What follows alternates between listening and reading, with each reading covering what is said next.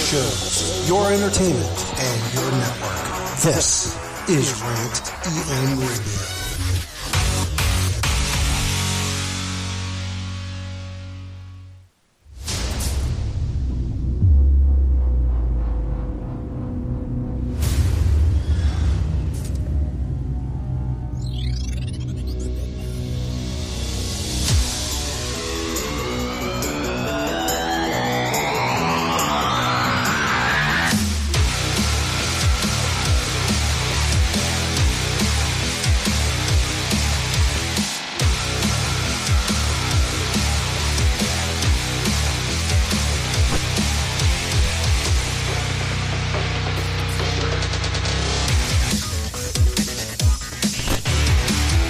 Oh my God. Wow. That's the damnedest thing I've ever seen. A lot of people have said that in the last few minutes. Wow. Well, here we are. Bring that volume down, please. Come on, there we go. I'll not turn it off completely. Okay. Okay. All right. Don't worry about it, Tony C. Come on, when you can. Anyways. Oh my God. Saturday. It's almost midnight, so it's almost Sunday. Saturday night, July 30th, 2022. Episode 738 of The Rant is officially live across the airwaves of Rant Entertainment Media, rantemradio.com, TuneIn Radio, Stitcher, iTunes, Podbean, Spotify, iHeartRadio. You know where we are. You know where we're broadcasting. What the hell did we just witness? That's all I could say. Yeah, you know. And, wow. We'll see if we can do a little playback here in a minute, but, wow. That was interesting. That was interesting. And here we are. It's your SummerSlam 2022 post-show. Of course, it's also The Rant. But welcome, one and all. Welcome. We are live here on Rant EM Radio. And, well, let's get right to it, shall we? Double A, as always. This time being joined by the Silver One himself. Good evening, everyone. And joining us also up in the Northeast is Mr. Philip J. Rea. He says it's G. I don't believe him. What's up? Oh, my goodness. So, let's see. Here we are. It is 11:45, right? Yeah, that last I checked. And 20 minutes ago, we witnessed the ring being picked up by a tractor. And all hell broke loose after that. Over. Huh? And it was almost flipped over. I just want to replay some of the audio from that moment, just literally 15 minutes ago. Let me see here. I'm just... Here we go. I'm going to do a little... Oh, no, don't do that. I don't want that. This is... here we go. Here's the audio that... I'm not even sure if Brock knows what he's doing right now. I think the Beast just experimenting. Steele steps out. Oh, Roman Reigns again. Roman Reigns just going through it. A ton of punishment now at the hands of the Beast. So now Reigns barely able to stand under his own power. Now collapsed onto the ring. Let me fast forward a little bit. That'll begin to count. Brock Lesnar taking a breather back in the tractor. A count of four now. Reigns going to try to somehow make it back to his feet and retain the title at least for now. Count of six. He's up. And he makes it up. Brock Lesnar can't believe that Reigns answered the count again.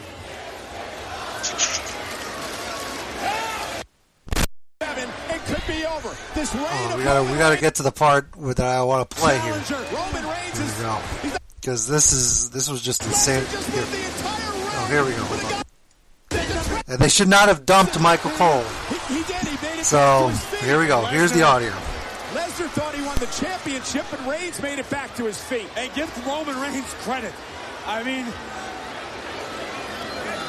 survival. It's all it is. At his own peril. I mean, Roman Reigns. And Brock's behind the wheel in the damn tractor again. Roman Reigns and official Chad Patton now at a count of three. Reigns is down, middle of the ring. I have no idea what the hell Brock Lesnar's trying to do here. Brock Lesnar now with that tractor. Where the hell is he going? Oh, gee, Corey, get the hell out of there! Brock Lesnar just moved the entire ring with a guy. The tractor! I'm in Kid Rock's lap right now. God almighty, what the hell is Lesnar doing? Anything he wants. Lesnar's lifted up the ring with Roman Reigns in it. With a damn tractor. Reigns falls out of the entire ring. This is one of the damnedest things I've ever seen in my life. I've never seen anything like this, ever. Brock Lesnar just lifted the ring. 15 feet off the ground with a damn tractor. And the champion rolled out of the ring and he's now down and the official's got to count. The referee's counting. So, I'll stop it there. I don't even know what to say. It's been an interesting week in wrestling, and tonight was definitely interesting. I gotta tell you. Saw stuff I didn't think I'd ever see, that being one of them. What do you guys think so far of the first post-Vince McMahon pay-per-view? Sure, this old Vince McMahon, man, pulling out vehicles and flipping over rings and stuff. That's right up his alley. Oh, there's Tony C.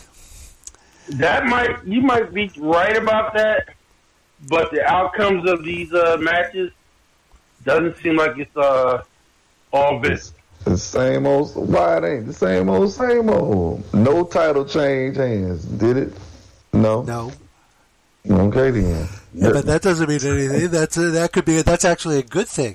The bloodline is still in charge. Man, they worse than the NWO in 1996. No. They just know they're gonna get involved in a match. Well, but still, they're at the top of the mountain. Man. I was pretty shocked at the outcome of the first match. Wow. Well, I wasn't shocked, but I was definitely surprised with the return. Man. Really? So Brock Lesnar got literally buried tonight. Yes. Figuratively and literally. Yes. You know that was going to be the only way either man was going to not make the takeout. But, Surfer, that was like... They could have went a whole nother route with that. He's not even... He can't even come back to a preliminary. He shouldn't even be... He need to retire. This should be his last match. You said it's the last time those two are fighting each other. Yeah. At this point... But even if... Somebody else gets the straps, okay? You can't beat Roman Reigns, but you want to come in and challenge later down the line Cody Rhodes after he went in, if he's the one to do it. I don't think Brock used to be there without his number one guy there running the show. So let me before the ring got raised. I thought, wouldn't it be something if Brock flipped that damn ring over and that was the only way he could beat Roman? And sure enough, Brock picks that damn ring up.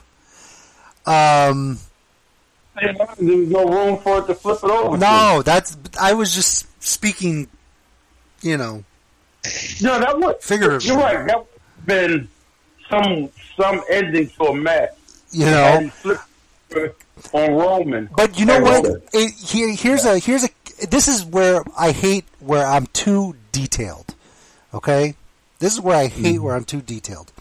So, I'm looking at the arena, right? And Immediately I see something different. The stadium. I see something different immediately. Okay? The ring. The ring doesn't have its usual LED boards and, you know, the posts and things like that. And I'm thinking, oh, they must be incorporating the ring somehow, or there's something that's going to happen where they need space. They don't need that. But then again, I thought, well, maybe they swapped out the LED boards on the ring apron, and that's why you saw the LED board completely go around the ringside. That was the first time this had been done like that. So I thought, well, maybe they're just changing the look up a little bit or whatever. Sure enough, though, here I am thinking, because the ring is not the normal ring that is used, the ring played a factor in tonight's main event. So, Phil, the LEDs are expensive. They're not going to flip a ring with all that electricity.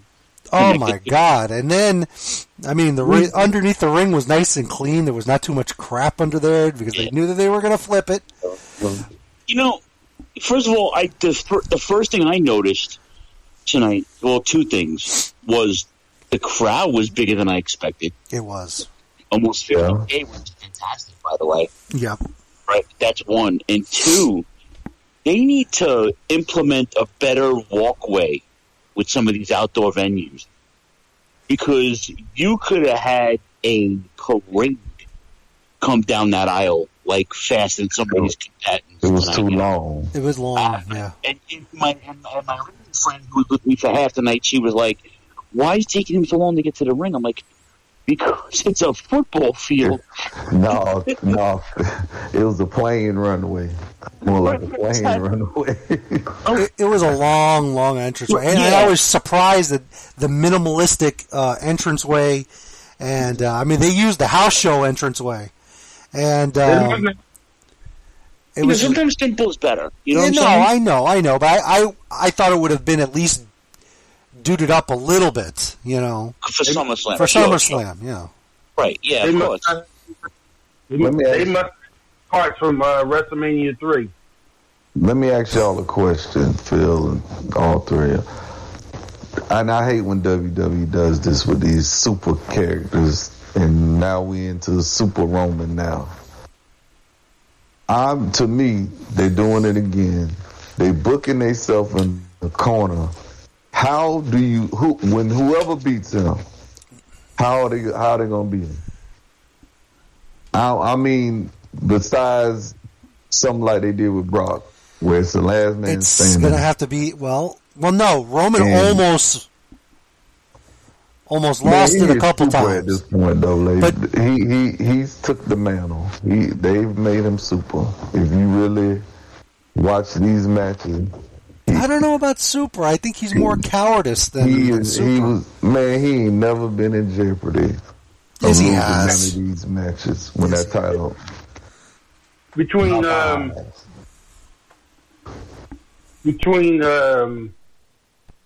why I'm blanking on his name. He's about to fight in over at the Drew McIntyre. He already choked him out. What? Two years ago or something like that.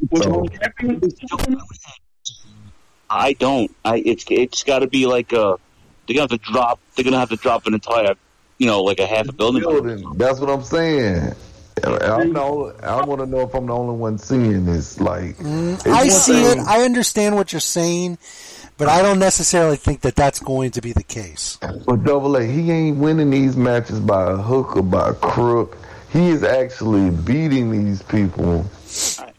Right. Like, I know, but that's choking them out, and that could be his downfall. He could go into a match so overconfident. But who knows? It would be. It's going to be Cody. It's either going to be Cody, or at the Rumble, you're going to hear his cousin's music come on. That's possible. And he smells he's cooking. I don't think. I'm not sure. I got to process this a little bit on. Because look, here's what I said. Yeah, but here's what. Gotta handle this guy. He's out of control. He's a superhero. But here's what I said. He damn near is at this point. I said this a couple months ago. that we are on the precipice, okay, of Roman possibly having, at minimum, a 3-year title reign, okay? We're only a year and a half in at this point. Oh no, we're circling in on 2 years, but we still got well over a year to go. And with the announcement earlier in the week of Roman, or not Roman, of WWE having WrestleMania in Surfer's backyard, he gave him the okay in 2024. And we know the city of Philadelphia loves Roman Reigns. I say that with a wink and a nod, but they don't love anybody. I think it would be like at WrestleMania in Philadelphia. I think that's probably where I would do it. I would still stretch it out a whole another year at least. Nah, man, I'd do it in Hollywood. Do it in Hollywood. Let the Brahma Bull come and take it. You know. But here's the thing, though. What kind of story are you telling now? Because he beat everybody. Like Tony said, he beat everybody. Well, we'll have to figure that out after Drew McIntyre. He's beaten everybody. He's beaten every face in the company now. He even brought Cena back for him, and he beat him. There has to be somebody that has to come in and try to, you know. Maybe Ric Flair will come and try to wrestle Roman Reigns. If he doesn't die tomorrow. If he doesn't die tomorrow, exactly. Oh, man. By the way, but no, honestly, I just it's I'm me, I'm all about the story, right? You know what I'm saying? But if it doesn't tell a good story, this whole thing of him being champion for 1 or 2 years, 3 years, it's not cool, not cool. You know, I don't know. I got to think about it. I really need to think about it. I'm enjoying it, okay, and I like it. But I want to see them tell a better story now. Like he's beaten everybody, like everybody. I gotta say this: Brock putting Heyman through the table. That was dope. Great spot. And then I don't know if you guys saw Heyman's face when they were carrying him away. It was beautiful. It was beautiful. He had the best face while they were dragging his fat ass up the aisle away. You would have thought he got run over by a car. For real. Oh, my God. Oh, man. And then when he was telling Brock, this is my meal ticket. I've got children. What are you doing? Stop that. Oh, my God. Heyman makes this whole thing, though. He does make the whole thing. I think the last time Heyman got that physical was Jimmy Cornette putting a rocket to him. No, I saw CM Punk and was it CM Punk? I saw CM Punk and Brock Lesnar wrestle in a Hell in a Cell match, and CM Punk beat the hell out of Heyman on top of the cell. Oh, right. Thought about that. The cherry picker didn't work, and but they still got him up there.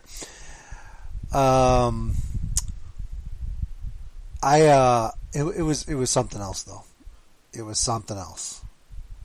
And just considering it was the worst match was before it, they really needed to turn that around with that last match, and I think they did.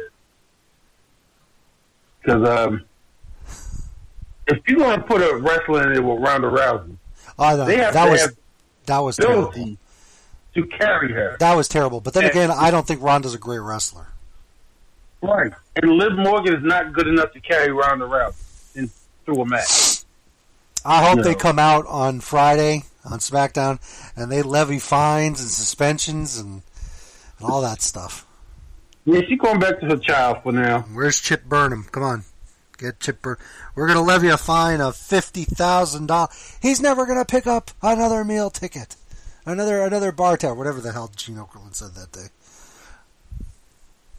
And he's never going to pick up another dinner check. Oh, man. So, let's go down of what happened here. So, Bianca Belair and Becky. I thought the match was sloppy, but it was still good. It got sloppy because they were winded. That outfit that Becky was wearing was given her difficulties. Yeah, the stocking drip. But if you look like 10, 12 minutes in, you can clearly tell that they were like exhausted. Wow. They got all their spots in. How often do they wrestle? They were huffing and puffing. You know what I'm saying? How often do these people wrestle in 90-degree weather? It was my buddy Jameson was there. He said it was 92 degrees at bell time. Yeah, with humidity. It felt like a day in your area, Double A. Yeah, no. Jerry Lawler on the kickoff goes. It's been in the triple digits for like a week, and he says, "I'm the only one here without a suit on because I don't know what you guys are thinking." Because Booker T was there, and Pete Rosenberg, and some other guys were there, and they were all in suits, and Jerry Lawler's the only one in a T-shirt. And it's like, you guys are crazy. He's from Tennessee. He's from Tennessee. He's from that area. Oh, there was a. Yeah. By the way, if you guys did not see the kickoff, there was a Tony C. You would have been tickled to death. There was a moment on there that was hilarious. There's this new guy that hosts this new show on Peacock for WWE called "This Is Awesome." I haven't seen it yet. But the first episode, Greg Miller, and yeah, he has a he has glasses, these thick black framed glasses, a beard, okay, lightly peppered, okay, and hair, right, and he was dressed in a suit, like in a black suit, all right. Oh God! And so when they start introducing him. Caleb Braxton's like, and I want to introduce a man who hosts a show here on Peacock for the WWE called This Is Awesome. Let me introduce to you Greg Miller. And Booker T's like, he stops Caleb. Wait a minute. What's his name?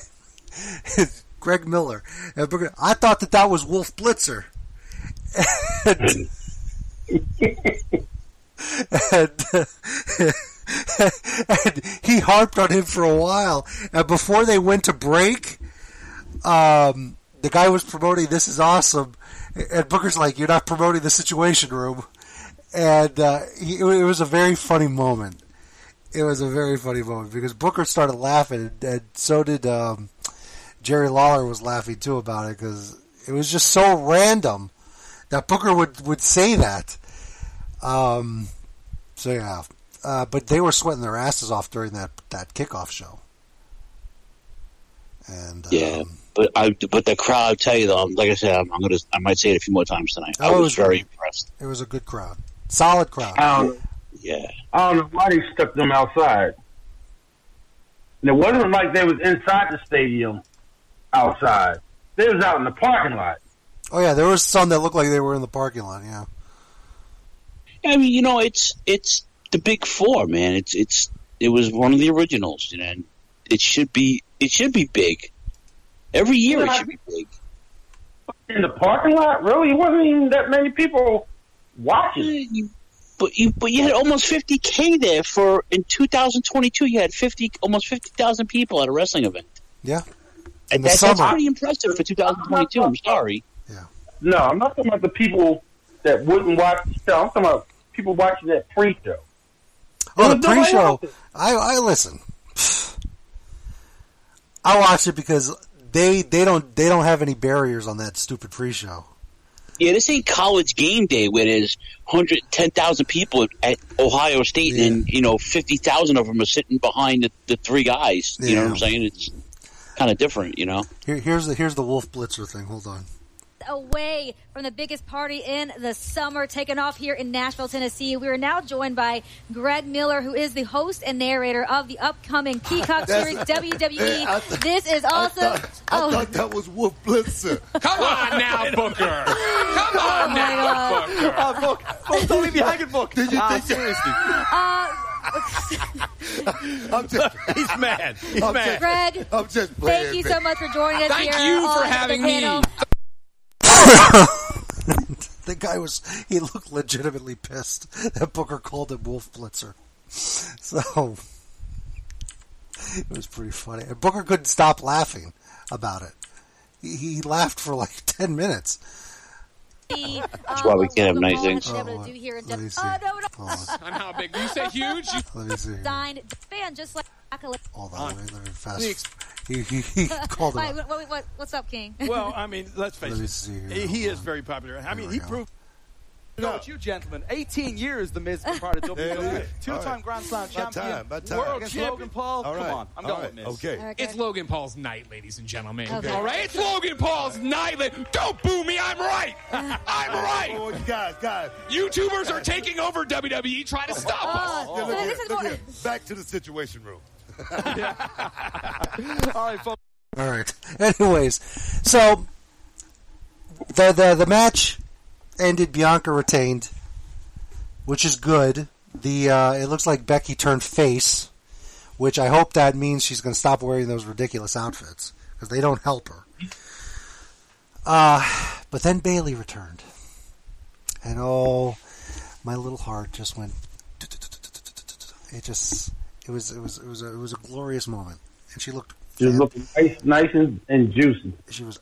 And she still wears those sports bras because she has to harness those gigantic knockers. On point. Anyway. On point. She put on a little weight. She had a nice shit locker going now. Oh, my God. And then, she came out. And then Dakota Kai, another one of my favorites, comes out. And that was a person that got fired during the firing era. She got fired earlier in the year. And apparently, obviously, now she's been rehired because she was a heavy hitter in NXT.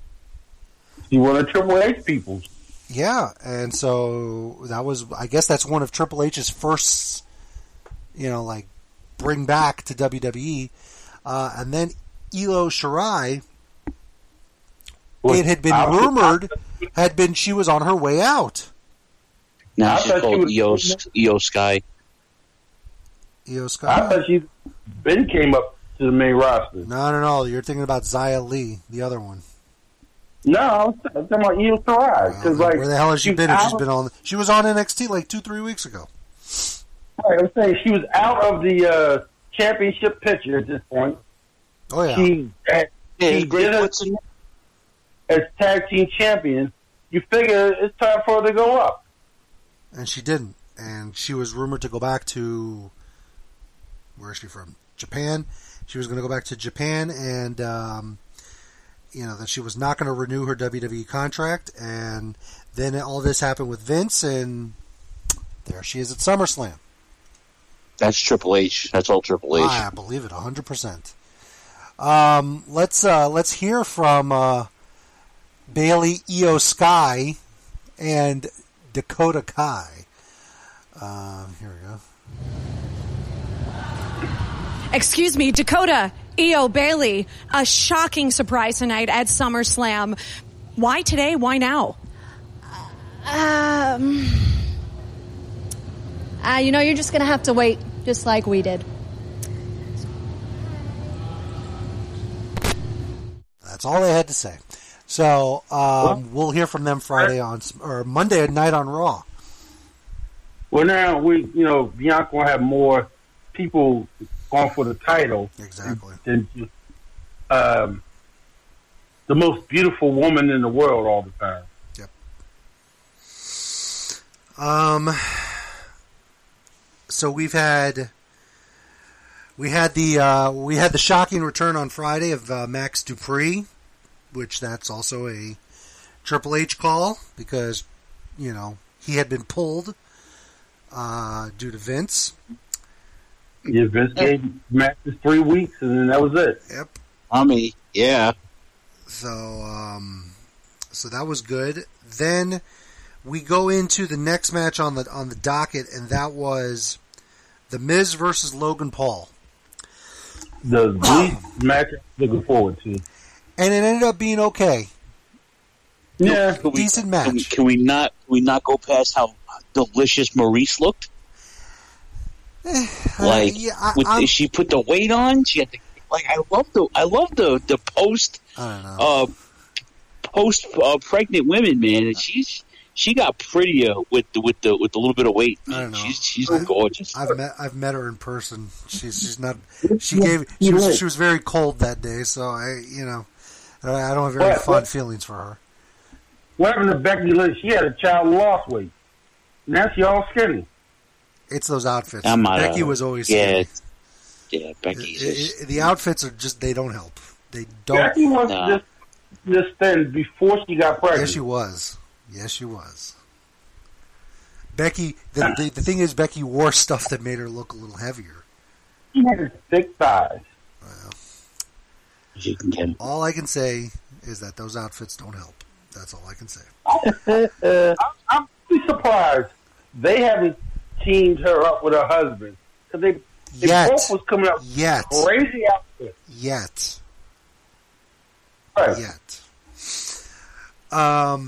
Then it was essentially a squash. Bobby Lashley retained the United States title against Theory. Man, that was. Oh, what'd you think of Logan Paul's performance? I thought it was okay. Yeah, me too. The same way he performed at WrestleMania was okay. Yeah, I agree. You know, do I want him on? Do I want him a part of the roster? Not really. But if he's going to wrestle and actually do a good job at it, well, I can forego the fact that he's a douchebag. I have to rank him below Bad Bunny and Pat. Oh no, of course, absolutely. I think in the last 2 or 3 years, all the celebrities, Bad Bunny was definitely number one, and Pat McAfee's just been doing a bang up job. Every time he wrestles, he does a little bit better. Though his WrestleMania match was better than the match he had tonight at SummerSlam. So the Mysterios defeated the Judgment Day with help from Edge, who returned. Are we surprised? I'm talking about destroying an idea. So you put together this faction with Edge as his leader, right? You think with Edge there, they're going to do some damage. Yep. And then they take out Edge because Edge doesn't think they should be a supernatural group. And now they're not even winning. They're not even winning without Edge. I don't know. Who knows what's going to change now? Look, Monday, supposedly things will start. We're going to start seeing some new things happen. I don't know, because everything that we saw tonight, okay, things may have been tweaked, but supposedly everything we saw tonight was already etched in stone by Vince before the retirement. And they just, for the sake of not rewriting the show, they decided to just follow through with whatever was done creatively that Vince had done through SummerSlam. Now, what I would have done is, Edge came down, you think, he's going to get his revenge. But then he turns on the Mysterio and he takes it back over his leadership of the group. It may happen. It may be something stupid. Maybe even Edge is not that mystery person. Who knows? But then again, the vignette said, well, I'm coming out tonight, so... no, it was definitely Edge. It was definitely Edge, but you know, it was the Brood 2.0. Then we had let's see. Hold on. The Theory and Lashley. Lashley retained. I'm scanning through here. Man, I looked away, and it was over. Pat McAfee. And first it was the Riddle coming out and calling out Seth Rollins, which, you know, the fact that they didn't have their match is okay, but the fact that something happened to continue the story was good. Yeah, that was allegedly that was added last minute. Yeah, I believe it. Because there was rumored that Seth was going to have a match at SummerSlam regardless. Well, yeah. Well, the match was cut. Wasn't it? Yeah, it was cut. You told me yesterday. It was cut, but there was already they had put in a contingency plan for Seth to have a match at SummerSlam regardless, and then I guess they figured this would be better to have Riddle, you know, come and do this. So yeah, I thought the match he would have was. Sorry. What you call coming back? Kevin Owens. But Kevin Owens is a heel. Right, but you know they was beefing. Yeah, but they were friends. Bit. No, but they were starting to not get along, and Kevin Owens could have came back as a face to take on Seth Rollins. No, too much flip flopping for Kevin Owens. No, because he was just a face like a couple of months ago. That's what he does. Nah. I don't. I gotta stay away from the flip floppy. He's better off as a heel anyway. Then the Pat McAfee Baron Corbin match. Now I didn't go in thinking too much about this because I'm not a Corbin fan, and you know I like Pat McAfee in small doses. Yeah, me too. I'm not a big fan either. But he did a good job in the match. He carried Corbin. Yeah, he did. Yeah. So. You know, he had a couple of good spots during the match, and it was good. And he came out victorious. He gets a better fucking ring game. Let's keep going to the mall. I think that's what he likes. Pat McAfee legitimately came out in shorts and a tank top. That's all he did. Yeah, and sneakers. Yeah, and Nike socks. Yep. And Corbin came out to Indianapolis Colts gear, which I thought was fantastic, by the way. Yeah. But, you know, I love Pat McAfee's energy. I think he's perfect behind the stick now with Michael Cole. Yeah. That's the yin to the yang. Cole finally found one after Taz left him. But, like, you know, him getting in the ring now every couple of months is a bit troublesome. I think he needs to, you know, scale back and let the grown-ups play in the playground. Absolutely. Maybe McAfee thinks he can challenge Roman for the Universal title. I think he took over the Triple H spot of showing up for the two big events of the year. Yeah. Maybe. So you're saying he's going to wrestle at SummerSlam or Survivor Series next? Oh, Christ, I hope not. I don't think so. It's just probably going to be WrestleMania and SummerSlam. All right. It's got to stop, though. Like, I mean, the first time I get it, you know, him in Theory, but then Corbin right after that, I was like, come on, man. He'll be at the next WrestleMania. He'll be in a match. Yeah, but for I mean, it's getting like ridiculous, though. It's like, you know, commentators shouldn't be getting involved every 8 weeks. You know what I'm saying? It's just not. It's not good for business. You know. That's somebody else's spot, you know. Let somebody else get that spot, you know. Like that's not like a thing where, you know, he gets an argument with a guy. Like it's happened before. Jared Little's done it a million times. Absolutely. You know what I'm saying? Like guys, it's been done before. Ventura's done it. You know, a lot of guys have done it. You know, Bruno's done it behind the stick. You know, Pat Patterson's done it, but like it meant something, you know. You know, so I don't know. I guess I'm just too old school. Then the Ronda Rousey Liv Morgan match, which, you know, for what it was, I guess it was passable, but it wasn't a good match. And I'm not a Ronda Rousey fan at all. But can I just defend Liv Morgan for a minute? I'm not saying the match was good. The match wasn't. It was the worst match of the night. Yes, it was. Right? She's not skilled enough to carry Ronda Rousey. You got to make up for her deficiencies in the ring. Because all Ronda Rousey's going to do is flip people over and put them in submission hold. And if you don't have somebody against her that can do wrestling moves to make the match look somewhat interesting, it's going to look like that. But they're storytelling Liv Morgan for 6 months. She's getting the push. They pushed her for half a year. A year. She's not losing the title a month after she wins it. After pushing her for half a year. I don't care how great Ronda Rousey can wrestle in the ring. That's fantastic. But if you're going to tell me a story, which you've done, no matter how good or bad Liv Morgan is, story can't end with her tapping out. Exactly. 3.5 weeks later. You know, well, Well, they've already established that Liv Morgan can't beat Ronda Rousey. Straight up one-on-one.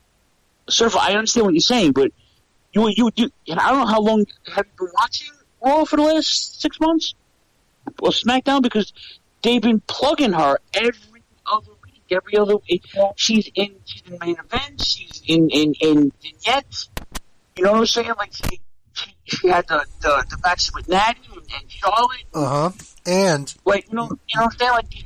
Like six months of shit though. And to piggyback off what Phil just said, and to comment on what you said, Surfer, that they have shown that Liv can't beat Ronda.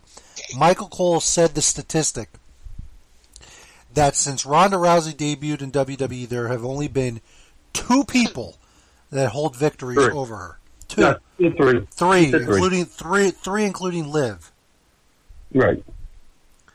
Charlotte and Becky. That's it.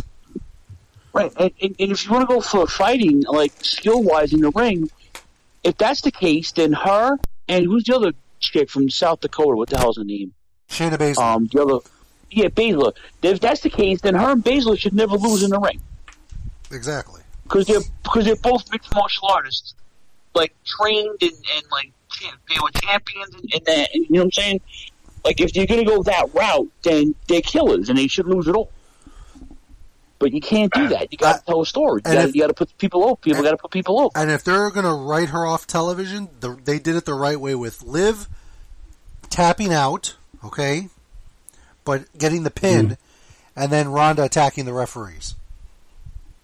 Because that sets up, you're suspended indefinitely, which I think is not the first time she's been suspended, but... She's going to go on to a child.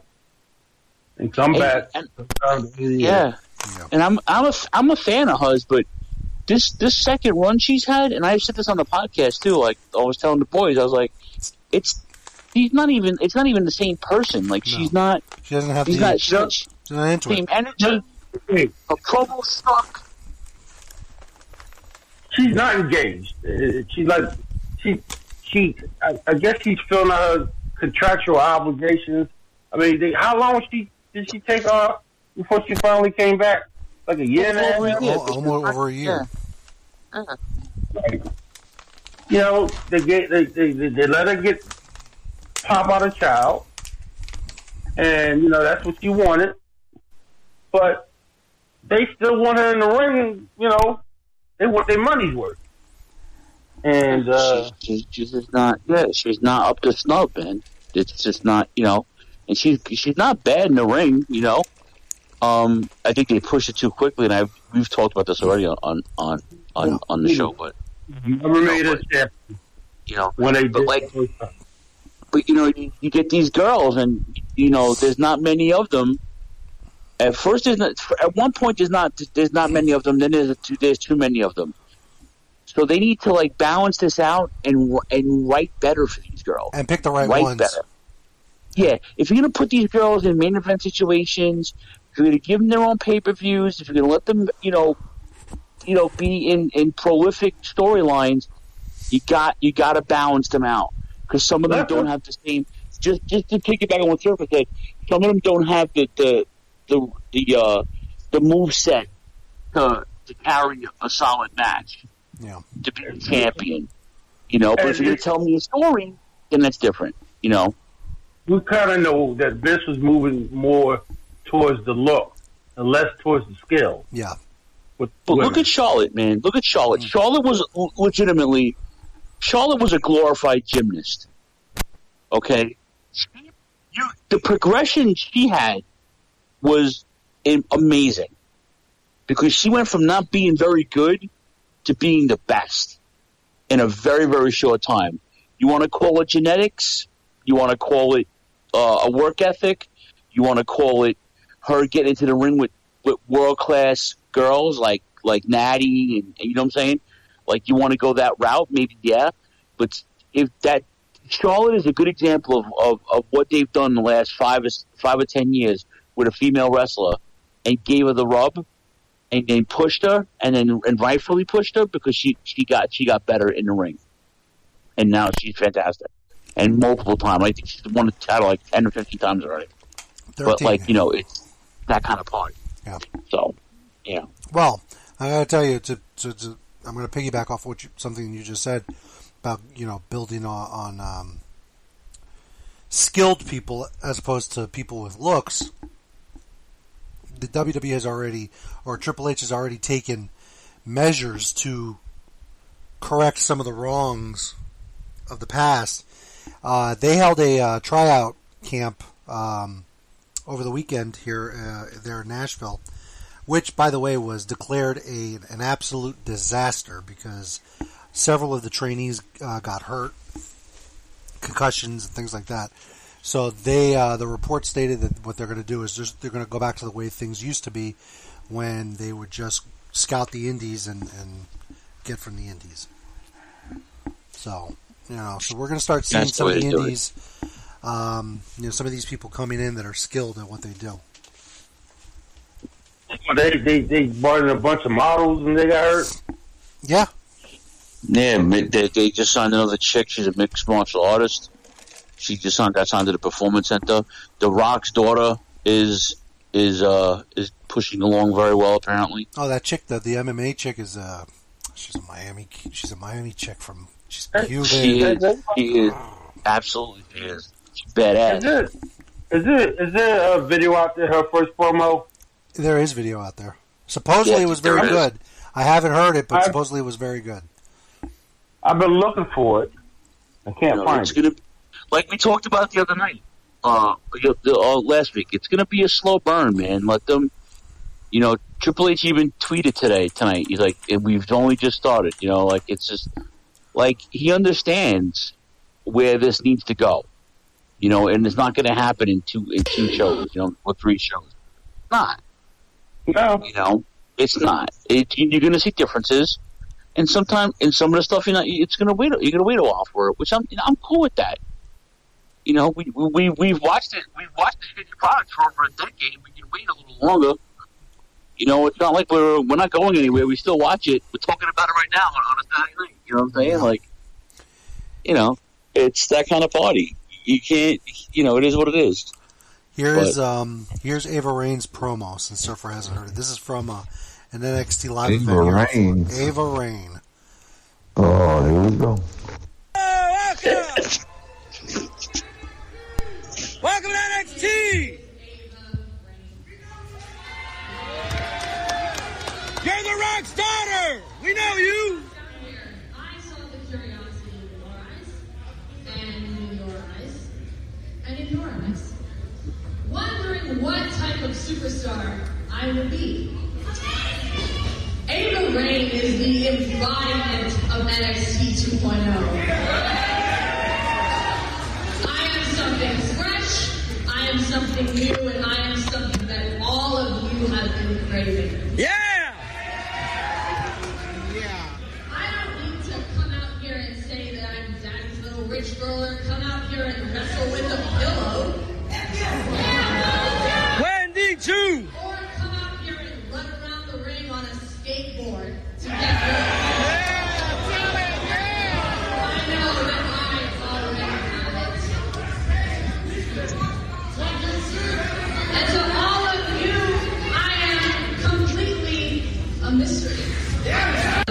And they will all fall down. All of them except for me. Yeah! Wow. I am Ava Rain and I am the final girl. She's the final girl. Okay. Well, I guess the promo was okay. Whatever. That douchebag yelling, though. We know who you are! Yeah, like just another jerk off trying to steal the show, you know. Fans are now.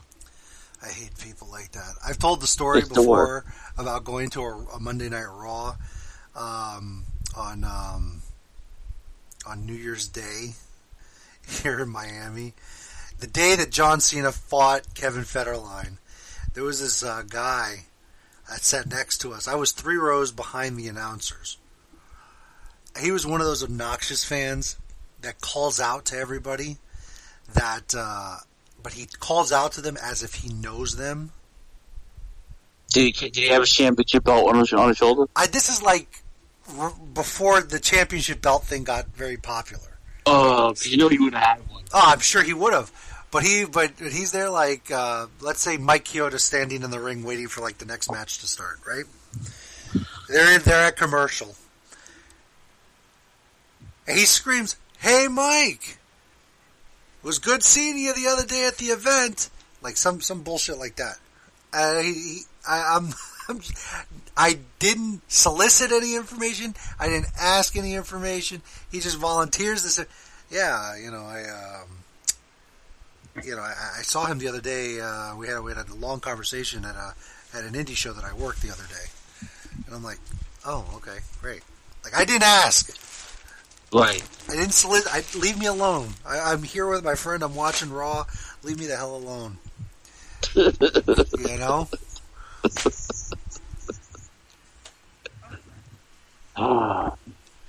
So yeah, it was. I hate people like that. I really despise them. They really take the atmosphere. They drain the atmosphere, out of the room. And there was a guy when I went to the Royal Rumble. A similar thing happened.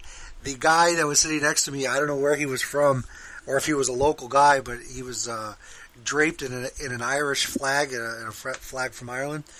But he was so serious the entire night. Like, he had showed zero emotion. He was there studying the event as if he was in class. And it's like, dude, this is the Royal Rumble, okay? The road to WrestleMania starts tonight. Wake up! And, yeah, anyways. The tag team titles were on the line. Jimmy and Jay, the Usos, against the Street Profits. I got to start with the Tennessee Titans cheerleaders and the male cheerleader who was,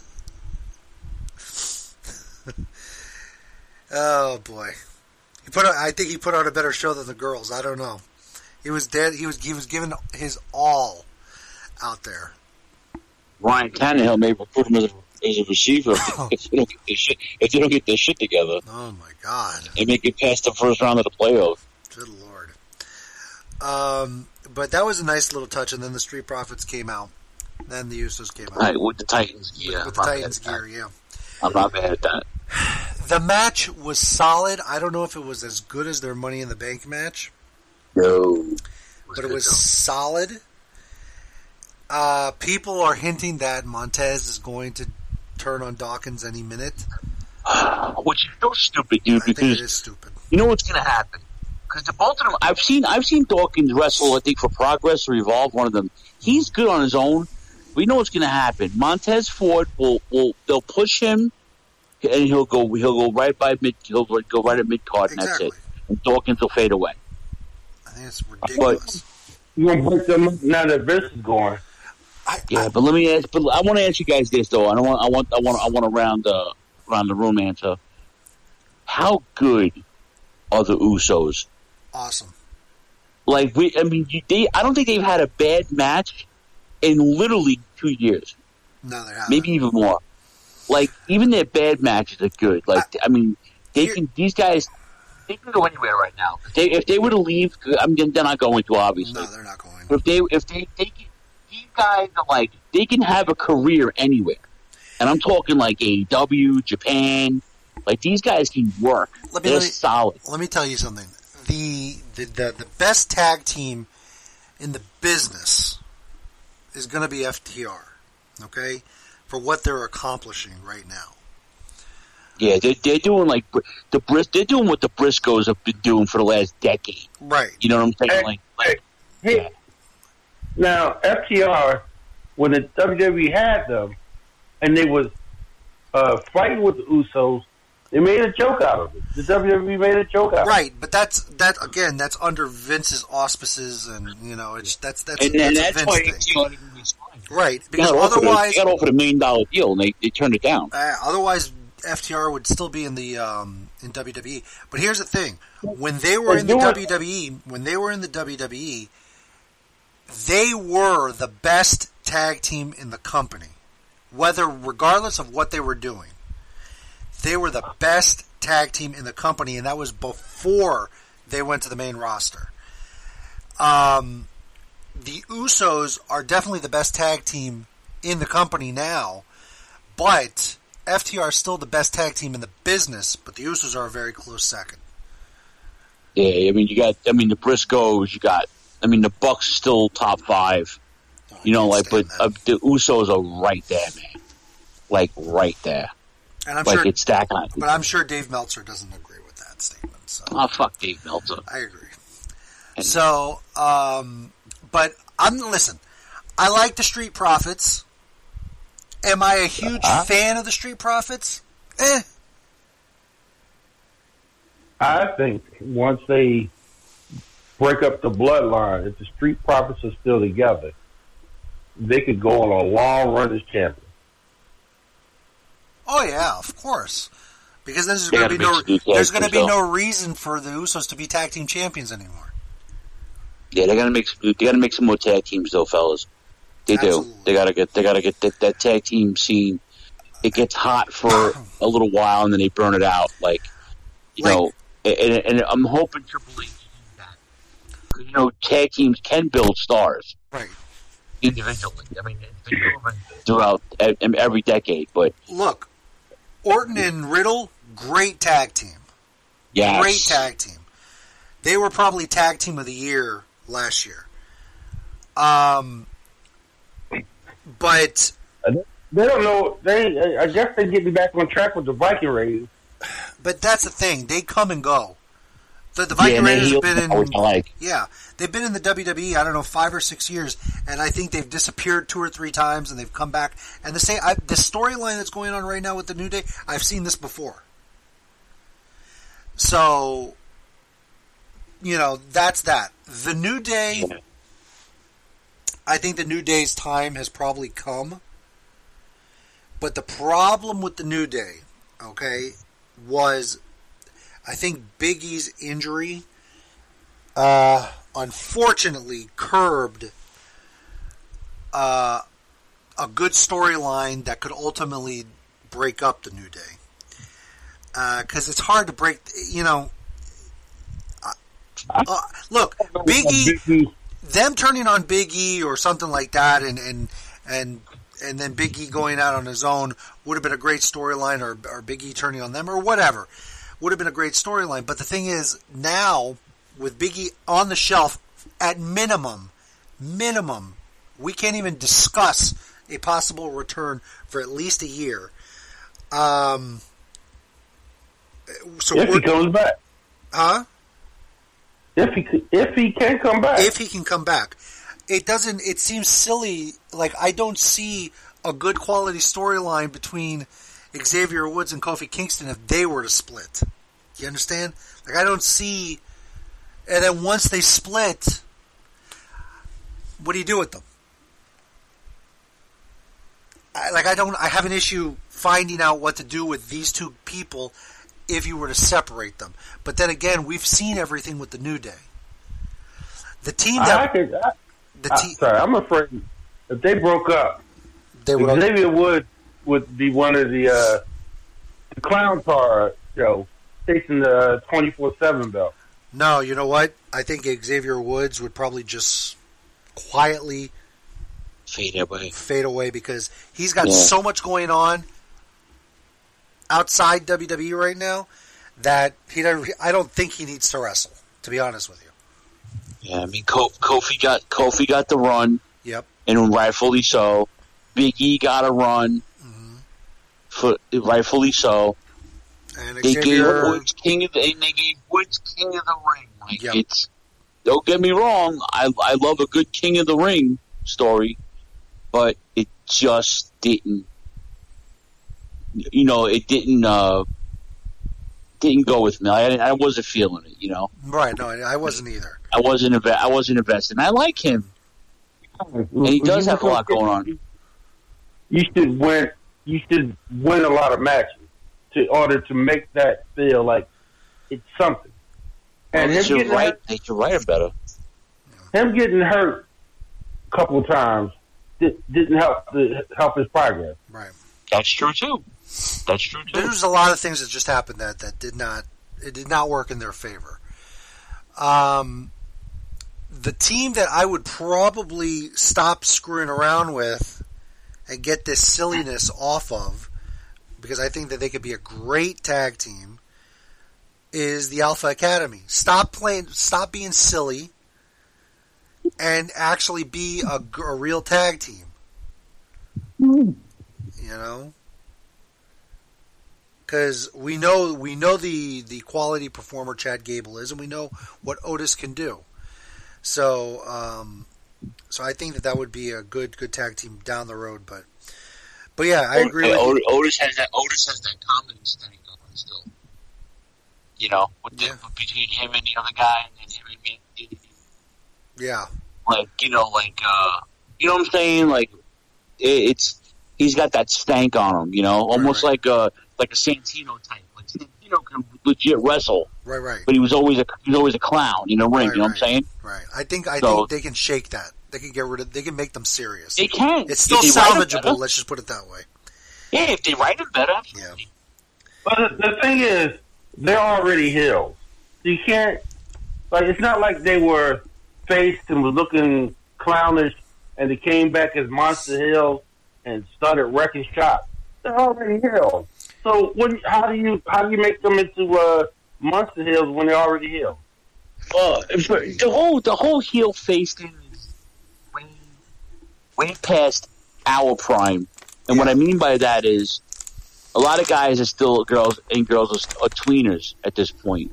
Like, yeah, they may be face, the face wrestler, but they do heelish things, like Orton Riddle. You know what I'm saying? You have that mentality. It's just how you're written now. That's the bottom line. It's all about how you're perceived on paper. How are they writing a character? How is your character progressing? You know what I'm saying? You could turn them face tomorrow if you wanted to. It just has to resonate. It has to make sense. You know, it just has to make sense. You know, it's no longer about being a bad guy for someone like Piper. Like, when they turned Piper face, it was like people were like, oh, it's a death, it's a death to him. Like, turned it into a retirement run, and then turned it into a movie career. You know what I'm saying? Like, it's like it wasn't a good movie career, but what are you going to do, right? Right. You know, but it's different. It's different now, man. It's different. He got one of the all-time classics under his belt. Cult classic. No one, ain't nobody getting Oscars from that. We like it because we're fans. But it ain't like 98% on Rotten Tomatoes. You know what I'm saying? So, but I get what you're saying. I just these guys can they can. Double A's right though. They have people. You know, the roster isn't as thin as people think it is. They just need to write these kids better, you know? Now, Jeff Jarrett, I want to touch on something real quick. And the reason why I had that music queued up is for a very specific reason. So yesterday, me and Lee were chatting it up a little bit during SmackDown, because he asked me a very specific question. When Jeff Jarrett came out, he goes, why is old ass Jeff Jarrett still coming out with that music? Okay? And I my simple answer to, and he was right in saying, why would Jeff come out to that music? It doesn't suit him anymore. Why spend money on it or a new song? That was my exact answer to him. I said, would you spend money doing a new song for a one-night spot, and he's not going to be on television again for another year? And he just goes, yeah, you're right. But he's right, though. He's absolutely right. It doesn't fit Jared anymore. Did you guys wrestle tomorrow? I wonder what he's going to use. No, he'll use his TNA theme probably tomorrow. I wonder what he'll use. Who knows? I don't know, but maybe Conrad got the money and bought the WCW song. Oh, the hell with him. The chosen one. Slapnuts. Dude, damn. Conrad the Slapnuts. Oh, my God. And they apparently called him out on at the Game Changer wrestling event yesterday. Good. Because he was in the front row. Conrad is just somebody. And the Ric Flair roast, by the way, happened yesterday. The lineup of who roasted Ric Flair was, boy, I saw the ass kissing from Cody Rhoa. That's all I saw. I'm going to watch it later on. There was a lot of people that I've never heard of in my life at that event, but I got to tell you, for those of you that don't know who Shuli Agar is, Shuli used to be on the Howard Stern show, and then he left Howard, and he moved to Alabama. Shuli I saw a snippet of Shuli's thing, and this is from last night. Rick's wrestling this weekend. Man, he's got mouths to feed, and one of those mouths is attached to Conrad Thompson. That's a great line right there. So, yeah, because I like I said the other day when doing the show, Vern pocketed all the money from Super Clash 3. Conrad probably going to do the same for this damn event. Super Clash 3. So he still. I felt bad for Lawler, man. Super Clash 3. I'm sorry, Double. I'm off the road. No, but. Lawler, it's not like Lawler needed a payday, but everybody like Cactus Jack and all these other people got stiffed for the event. Larry Nelson and Lee Marshall, none of them got paid. Oh man, I wonder did Vern ever pay the building for using it that night? Oh, that's funny. Poor Vern. He was desperate, man. And when you're desperate, you'll do anything, including pocketing the ticket sales for the event. But I see Conrad definitely doing that. I definitely see him doing it. I mean, he's set to make a couple of $1 million off this this thing, at least. David Crockett riding the coattails. Oh, yeah, well, he's been riding the coattails for 40 years. Fucking nutbag. Yeah. Just please don't die tomorrow. That's all. I'm just...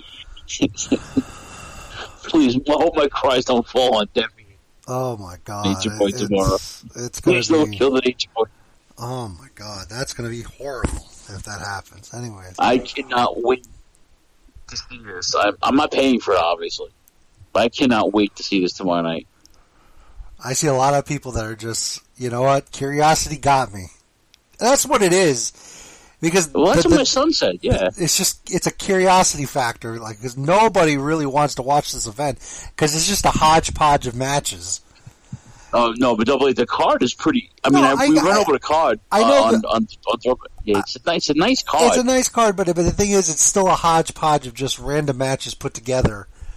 From different promotions, and it's like a tribute show almost. Exactly. It's like a tribute show, and the people that are at that event are just there for Flair, and they probably don't know a fraction of the people that are wrestling on that card. So, Von Erich's kids are fighting the Briscoes. I want to see that too. That's gonna be a good match. Those Von Erich kids are pretty good. All right. Have you seen them? I've seen the Von Erichs wrestle. I saw them wrestle. Oh God! They're in MLW. I watched them. I think when they first started in MLW. They're way better now. No, they're way better now. No.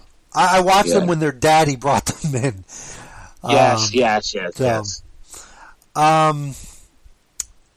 And then the main event. We talked about the main event already. It was the damnedest thing we'd ever seen before in our life, with the ring being lifted on a tractor, on a front loader, and goddamn, now what? We're gonna ask that question for the next couple of weeks. But Tony's right. It's now what? Like, what do you do now? You know, in one sense, you're not mad at Roman retaining, but now you really bury, like you said, you literally bury Brock Lesnar. Yeah. But where do you go with it now? You know, if he's gonna hold the title for another half a year, then where are we going with it? Where? And I really hope they do something significant with it. Right. You know, because you know I love the character, I love everything about it. But at what point is it going to be Cody? Is it going to be The Rock? Who's it going to be? Who's going to be the one that dethrones it? After all this time, it's got to be significant. It's got to mean something. Does Cody come back and win the Rumble? You know what I'm saying? Right. What do you do? Like, how do you do it? I think the issue, the big issue WWE has is that they can't prepare for anything until they know either The Rock is available or Cody is going to be cleared. And we're not going to know that at least until probably January. And that's going to be tough for WWE because they usually, you know, by the end of the year they know what they're having at WrestleMania. And yeah, I don't know. I don't know what's going to happen here, but we'll see. We'll have to see. Time will tell. Sorry to ask this question out of nowhere, but is Rhea Ripley the daughter to Viscera? No. Where did you get that from? What? Where the hell did you get that from? The video I'm looking at right now. That's almost the same as you talking about Jimmy Wang Yang being the son of Michael P.S. Hayes. Hey, look. I'm just asking if it's true or not.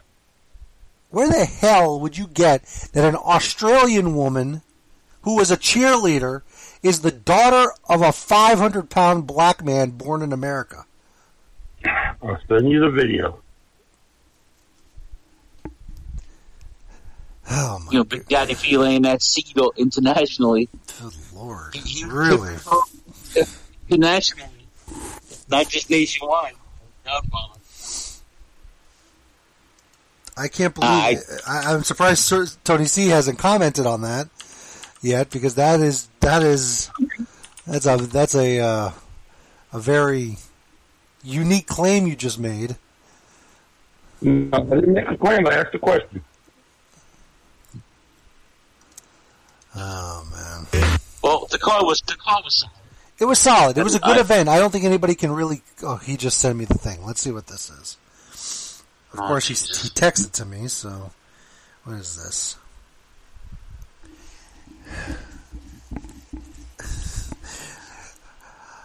Are you going based on just the icon? Did you actually watch this video? I was in the middle of watching the video. Watching it while doing this show? Yeah, I'm listening. Thank you for paying attention to the show, Surfer. Yeah, that's what I do. I pay attention. Mm-hmm. That's why you've got co-hosts on their period. Where's Chompy's bell?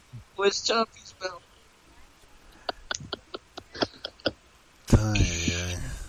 Yes, by the way, that was a big shocker that you know, a certain former co-host on this network was having a very heavy flow. So. Of self-esteem. No.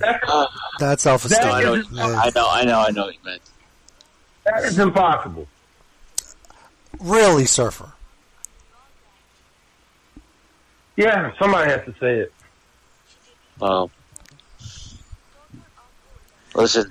I'll watch this video later. I'm not going to watch this now, but anyways. You know that that's clickbait, Surfer, so... Oh, my God. The world's largest love machine, Viscera. Oh, God. I can't imagine that being the case. Rest in peace, Big Vis. Yeah. fucking Mabel. So, but yeah, it was a good night. It was a good night. The crowd was hot. That got me excited, Double A. Yeah. That crowd got me amped, man. And I think they were excited for knowing what really is going on now. People noticed this last night on SmackDown, and unfortunately I did not watch the bulk of SmackDown because I was out, you know, picking up food and this and that during SmackDown. And I heard somebody, or not that somebody said, it's been said on Twitter this week, or yesterday, that Michael Cole started using some of the banned words. In his commentary, and as I watched the pay-per-view, he sure as hell did. He used some of the banned words that were banned by Vince. He said wrestler. He said wrestler. He said pro wrestling. He said this was not a wrestling clinic. I think we're title or belt. Title. Like that. I think something. Yeah, one of those things. It seems that now there's no longer. Oh. And Triple H, for those of you that didn't see, Triple H did a media scrum yesterday or the day before, and basically said that he won't mention Vince by name, but he goes the previous regime, and then there's big shoes to fill, and I'll never be able to fill them, and things like that. How many TVs do you think Vince will break over the next month? And when Linda was asked about Vince's retirement, Linda goes, "I don't want to talk about that." Well, to be fair though, that reporter put him on the spot, and I'm glad the reporter asked him the question he asked him. So it almost forced Triple H to be truthful about the situation. Like, hey, listen, this is what it is. You have to watch it, and then he got into, like you say, this whole diatribe. But yeah, I liked it. Listen, like I said, it's gonna be a slow burn. We're gonna see stuff right away. We're gonna hear stuff right away, and then the rest of it's gonna be a slow burn. It's gonna take time. There's got to, it's like any big company. You have to implement certain things, and it has to go a certain way. There's got to be a flow to it, and then there's got to be continuity. There's got to be better writing, better production, better stories for the talent. You know what I'm saying? Yes. That's what's got to come down to. Because the talent in the ring is there. Oh yeah, absolutely. These guys can go, man. Like you got world class athletes wrestling on these brands now. Absolutely. You think the women's tag team titles will come back soon? I hope not. I don't know. There's not enough women to do it. Like, you're gonna have 3 tag teams and that's it. They don't make enough tag teams with these chicks. They pair these girls up and then they just break them up. Like they fall apart. Yeah, I think it's probably not good to have that in WWE right now. While one promotion loses a set of titles, another promotion gains another set of titles. They brought back. They do another title, a 6-man title. Ugh. Historically, 6-man titles, folks, don't work. But whatever. 6-man titles work from 85 to 89. That's about it. Maybe 90. Because I must, it worked for a while. I must remind you, it was the last WCW World 6-Man Tag Team Champions, I believe, was like Big Josh, Tommy Rich, and somebody else. So, yeah, I remember that. Oh, yeah. The only time I thought the 6-Man title was good was when you had the Freebirds and you had Dusty and the Road Warriors. Well, I like when Dusty and the Road Warriors had it. They beat the Russians, but then when the Road Warriors turned on Dusty with the whole, spike in the eye, the Road Warriors animal fought Dusty to pick his partner, to pick the third man. That was cool. They did that, and then it wound up being from Japan. Oh, Jesus Christ! No! Damn it! Oh my God! I can't believe I forgot already. But yeah, they use a Japanese wrestler from All Japan as the Animal won a match. He was on I think he was on one of the Clash Champions. Animal fought Dusty for the rights to have that third man. So you know, so just looking here real quick, I know the version from the '80s in Jim Crockett Promotions that had some good champions, but the WCW version of the 6-man tag team titles only lasted, didn't even last the full calendar year of 1991. The first champions, the Junkyard Dog, Ricky Morton, and Tommy Rich, okay, they won the titles at a house show, no tournament, no nothing. They just beat Buddy Landel, Dutch Mantel, and Dr. X at a match at a house show in Atlanta at the Omni. The Freebirds defeated them on an episode of Main Event, okay? Then it was Big Josh, Dustin Rhodes, and Tom Zink. They defeated the Freebirds on Worldwide. And then the York Foundation were the final champions. They won the titles on an episode of WCW Main Event. Was the Varsity Club 6-man? No. Oh, that's a shame. So Ricky Morton and Tommy Rich are the only people in the 4 title changes to hold the titles twice with 2 different teams. So they have that to, you know, commiserate over. But yeah, 6-man tag team titles don't work, folks, and I don't think it's going to work in AEW. It was Tenru. Tenru was a 6-man tag team partner of the Royal Warriors. He was also in the Royal Rumble like twice. Oh. I'm sorry, though, but I didn't mean to cut you off. No, it's all right. It's all right. So, yeah. With that, go ahead, Surfer. What were you going to say? Again, I think AEW can make a 6-man title work. The point here, Surfer, is not making it work. How many more titles are they going to add in such a short period of time? They just added this All-Atlantic, whatever the hell it's called, title. They have 2 television titles, essentially. One male, one female. They don't have a real mid-card title. Don't forget the Ring of Honor titles. And the Ring of Honor titles, on top of that. And the FTW. And the FTW title. So how many titles does this company need? They're keeping the Dave Milliken and the other belt makers busy. I get that, but my God. Hey, what did they come up with the women's tag team? Oh, God. Please don't. Oh, boy. Anyways. And I think that's it. I think there's not much really to touch on. Is there anything else you guys want to touch on here? Tony C., I know you've been quiet. You've been digesting everything. No, he fell off. Oh, he fell off completely? Yeah. Oh, I didn't know that. Well. Was Kid Rock in the audience? Kid Rock was there, and for a second there, I thought he was making out with Honey Boo Boo's mom. That was her, wasn't it? No, it wasn't, but... Because she was sucking... He was sucking face with some fat chick, I know. Honey Boo Boo's mom has lost weight. She lost a lot of weight. That's not her. But... Why Kid Rock? He's not from that town? He provided a theme song for the event. That's all that is needed for him to be there. Want me to provide a theme song for the next pay-per-view, Surfer? That way I show up on at Clash at the Castle on September 2nd.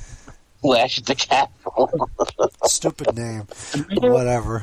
The man made a video where it looked like he's supposed to be riding a rocket. And it was in the shape of a hand with the finger. It looked like he's riding a dick. Oh God! Yeah, Kid Rock. I used to like Kid Rock until you thought he was a political correspondent. Exactly. Yeah, I don't want it. You could be conservative all you want, or be a liberal all you want, but don't push your beliefs on me. Yeah, I know. You know, and entertain at the same time. I mean, I still like the music, but still. Yeah, his old stuff is good. Yeah. At least if you're going to talk conservative or liberal, at least know what you're talking about. That's exactly. That he just it's almost like he talks to hear himself talk. Like, you know, as soon as you know, Dumpy was in this run second term, trying to run for second term.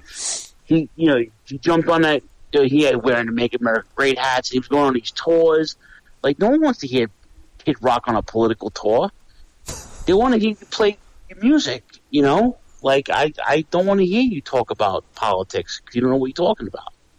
You know, a lot of these celebrities have no clue. Like, just shut up and do your thing, man. Hey, look, if he's conservative because he wants to have taxes low and keep his money, that's what a lot of people are conservatives for. But then, when you start talking that Trump stuff, I don't know what you're talking about at this point.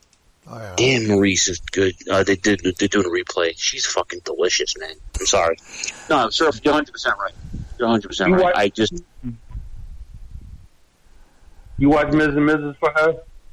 My mom does. My mom gives. I'm thinking about giving my mom a segment on the throwbacks because my mom watches it. I want to bring her on and talk about it. I've watched maybe 3 episodes and I can't watch that show. She loves it. Because you know, my mom is a very casual wrestling fan. Like, she still oohs and ahs over Ricky Steamboat, you know. But she doesn't watch wrestling at all, really, you know. So when I found out she watched it, I'm like. Like, you know, I know who Maurice is, and Miz, and you know, I love that show. I'm like, Mike, you watch the show? Oh, every week. And my stepfather's like, yeah, she's not playing, she watches it. I'm like, you guys are out of your minds. So, so my mom gives me the scoop on what's going on with the show.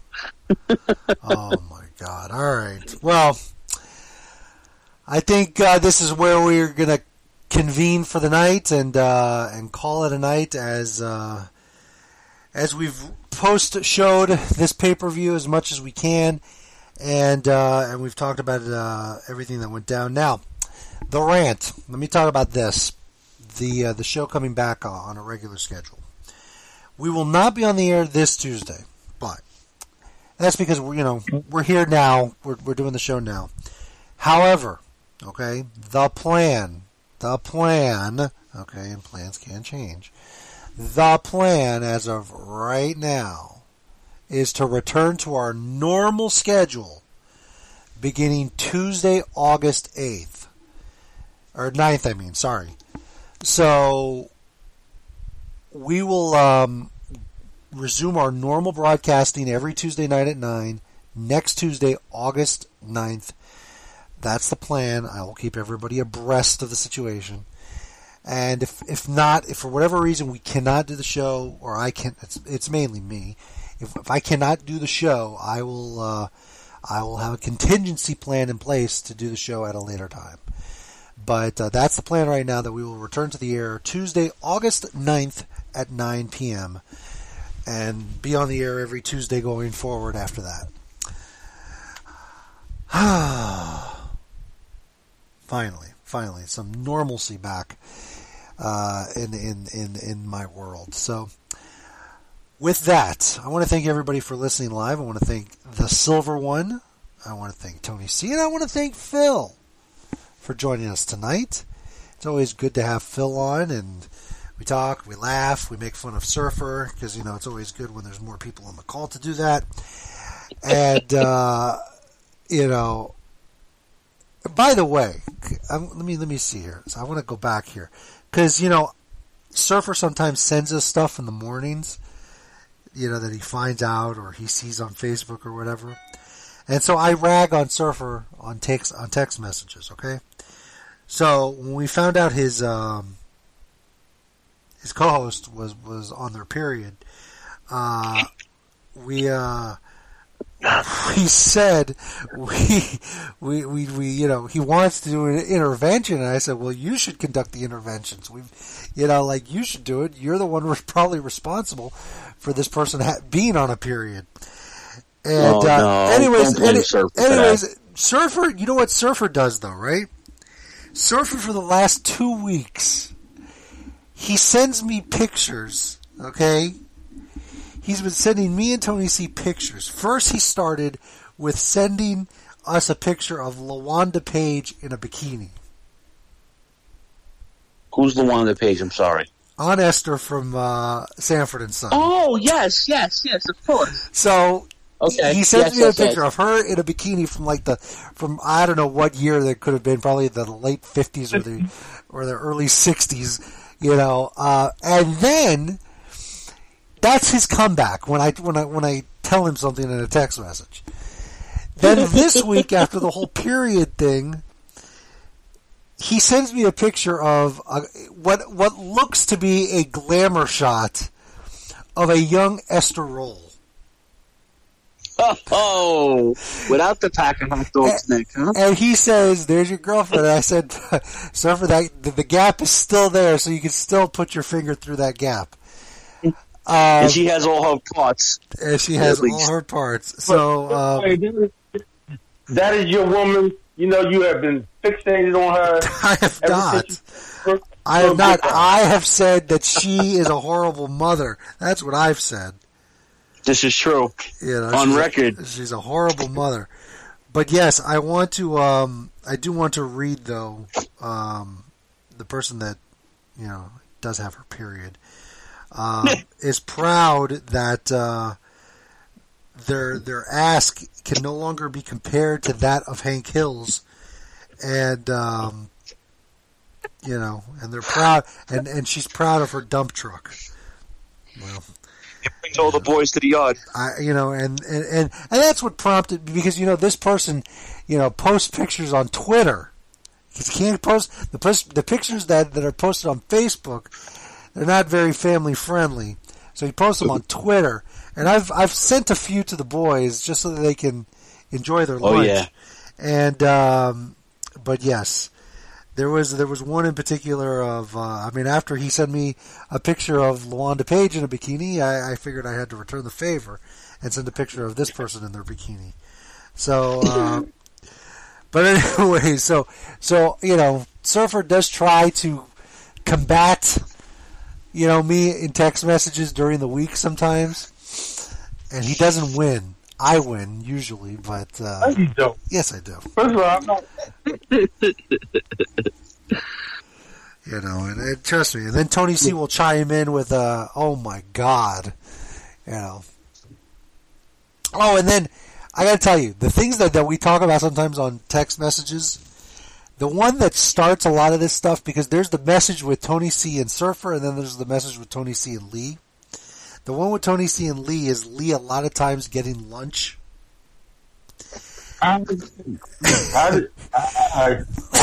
He's getting lunch, and he asks a random wrestling question. I didn't know that this Twitter feed existed. Oh, trust me. When you see there's yeah. And his pictures, her pictures, get, oh my God, they get blurred, and you actually have to click them to unblur them because they technically violate Twitter policy, because they could be revealing sensitive things. I guess is what they call it. It's a sensitive picture. Let's just put it that way. So you have to actually unclick it click the button, and then it opens up in all of its glory, Surfer. So where are the million moms when you need them? Well, something tells me this mom tried. I mean, they're more worried about boycotting Lightyear than going after the real. The real problem? This? Where were you when this person, got her period? Have you actually talked to this person since then? No, because I'm afraid that if I talk to them, it's not going to go well. Just send them. Why can't you just send a message? You don't have to actually talk to them. We're talking send a message on Facebook. privately. No. If I talk to him, I'm going to have to ask. You're going to do why what? Why are you trying to seek this much attention? Are you that unhappy in life? You don't have to ask those questions. I've got to be me. Can't you just check in on her? I've got to be me, says Double A. Oh, my God. We'll end the show with that song. I've got to be me. I've got to be me. God almighty. You're a mess, Surfer. You know that? No, I'm not. Thank you. We've got to find out how much it's going to cost us to get a suite. Well, I told you. You foot the bill, and I'll make it up to Philadelphia for WrestleMania. I do. Huh? Come on, Double A, Ranty M Summit, Northeast, baby. You know, because you've probably squandered away a lot of money with all the pilfered pretzels you've had over the years. They're so expensive these days. With the what? They're expensive these days. I know the pretzel prices have definitely gone up, Surfer. Yes. You used to be able to get 3 pretzels for $1. And then now you get 3 pretzels for what, $10? No, 3 pretzels is like 3 1/4, I think. Oh, well, I don't know. You get 5. I'm used to the like auntie ends that are like 3 for $10. Oh my God, I was going to say something now about Surfer. Oh, so that was another thing that happened this week. So when I said that, you know, WWE's gracing Surfer's neck of the woods with WrestleMania, he of course he goes, so you guys going to come up? And I'm like, well, if you foot the bill, I'll go up. And he goes, why should I foot the bill? And I said, Surfer, if you're gonna take care of the arrangements, I gotta let you know in advance. I have a certain type of standard I'd like to keep up. You know, I don't go to some flea bag motels. And he goes, that's his response. There are plenty of 5-star hotels in Philadelphia. My concern is not that there is a lack of 5-star hotels. It's my concern that Surfer would put me in a place that most hookers wouldn't rent. So, yes, that would be my concern, Surfer. That you would. Well, man, I haven't rented from a hooker hotel since the '90s. Oh, since the '90s. That's going to be a story we're going to have to talk about on Tuesdays or when we come back on the air, Surfer, because that is, I can't pass that one up. Like you renting a hotel room for a hooker. You know, I can't let that one slide. I didn't say I had a hooker. I said I rented a hotel. For a hooker. Well, we need to find out why you would be that generous to rent a hotel room for a hooker. And what were you doing, you know, conversing with a hooker? Huh? No, there's a hotel in the area I grew up in, right? And the hotel was there for people to take their lady friend, not hookers, and screw in there for 12 hours. I'm telling you, Surfer's paying for the wrong things. He won't pay for certain things, but he pays for things that oh, my God. Anyways. Hey, look, the woman I was seeing worked there. Uh-huh. She worked at the register. Uh-huh. And she was living with somebody, so... And when she saw you walk by, I realized, oh, my God, that's a bigwig in the Sears photography department. She got turned on real quick. Surfer was the other guy. Oh man, it's nice being the other guy. You don't get into arguments. There is no and you never got busted, huh? Never got an STD. Busted for what? For paying for it, or helping to pay for it. Paying for what? A room? You're contributing to a crime. What crime? I'm not. Hooker? You keep trying to imply I've been with hookers. I have never been a hooker. But you contributed to her having a hotel room. So she could. So she could conduct business. Business. You making things up. Double A, you ain't right, man. I mean, you're not right, dude. It's like renting one of those office spaces that you only need for a period of a week. You know, that's the same thing. Oh, the only difference is that hers was not in an office building. It just happened to be in a motel in Philadelphia. You know, same thing. Yeah, no, I'm not with that kind of woman. Okay. Then how is it that you are paying for a hotel room for a hooker? I said that. Okay. The hotel is a hotel that hookers use. It's not I was paying for a hooker or paying for a hotel room for a hooker. Then why'd you say that? I thought I did. No, you said I paid for a room for a hooker. No, I said I've not paid for rooms at hookers. The hotel. People use the hotel just for after. That's it. Oh, God. All right, whatever. Server's got his fingers in everything, and that's not a good thing. Oh, boy.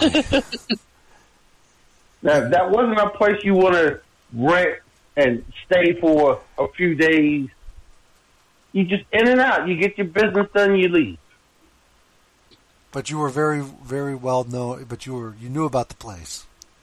You were very familiar with the place. What's familiar? I wasn't there a few times.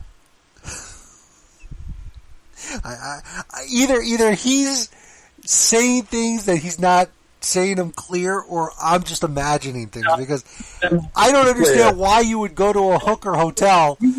You know, for what? Because he was a gentleman caller of the night. Oh, my God. He was the pimp. Oh, come on, stop that, y'all. I've never dealt with hookers, ever. They're called escorts. No, he just had to deliver the 8x10s from the photographer. I never paid a dime to do anything sexual. I would never pay for it. Well, that I believe.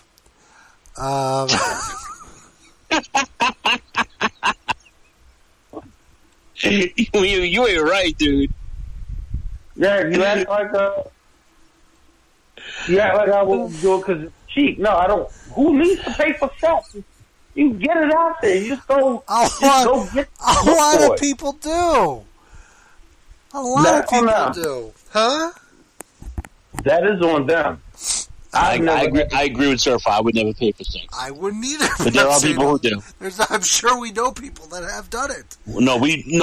Double A, we do know people that have paid for sex. Oh, okay. Just putting that out there. All right, well, I'm not going to blow up their spot. No, I'm sure several people that you know. I know that we know that have paid for. I believe for it. Relations. I believe it, and they won't admit it, but I believe it. Oh no, I know. Trust me, I know. But. Yeah, I don't know why you would be there if you're not doing anything. But anyways, whatever, Surfer. Double A, we even know someone who gets paid to do it, or who's gotten paid to do it. Yep, that's that was a revelation to me not too long ago. You're gonna have to tell me that off the air because that would be a surprise to me. Yeah, that's gotta be a conversation for another day. But yeah, we know somebody who. We paid for sex and we didn't pay for sex. Oh my God! All right, that's like that's like buying something and returning it. It's like buying a dress or buying some clothing and giving it back 2 weeks later. Yeah, you wear it to a wedding, you bring it back. Oh, in a suit. Oh God! Did it cost $1,000? Huh, Surfer? Did it cost $1,000? I don't know if it's the same person. I don't know how much it costs. That person, I believe, has done it, but I don't. But anyways, that's neither here nor there. All right, so Surfer, we'll expound on that at a later time. We'll dig into your sexual proclivities of the 90s later. Proclivities. So what am I talking about? I'm a virgin anyway, so. You were a virgin when Good Times was still in first run syndication. So stop. Anyways, with that, he was a virgin at the last season. At the what? When he got out of the ghetto. That's true. When he got out of the ghetto. When they got out of the ghetto. That's right. That was 1980, Surfer. Let's see. That would have put Surfer. Surfer was born in 1966, right? If I'm not mistaken. Yeah. 66, 1980, 14 years old? I mean, it's possible. It's possible for Surfer. By accident. But it's possible. I wouldn't put it past him. Anyways. He's a handsome bastard. Looking like Woody from Sanford and Son, sure. That's messed up, man. Anyways.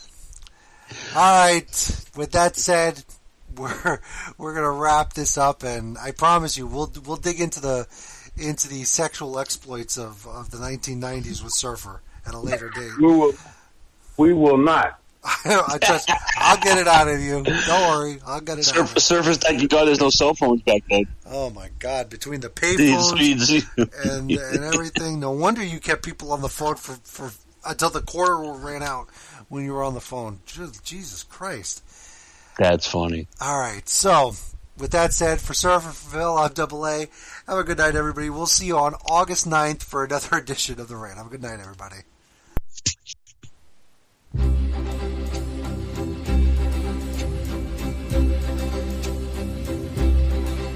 Whether I'm right or whether I'm wrong, whether I find a place in this world or never belong, I gotta be me, I gotta be me. What else can I be but what I am? I want to live, not merely survive.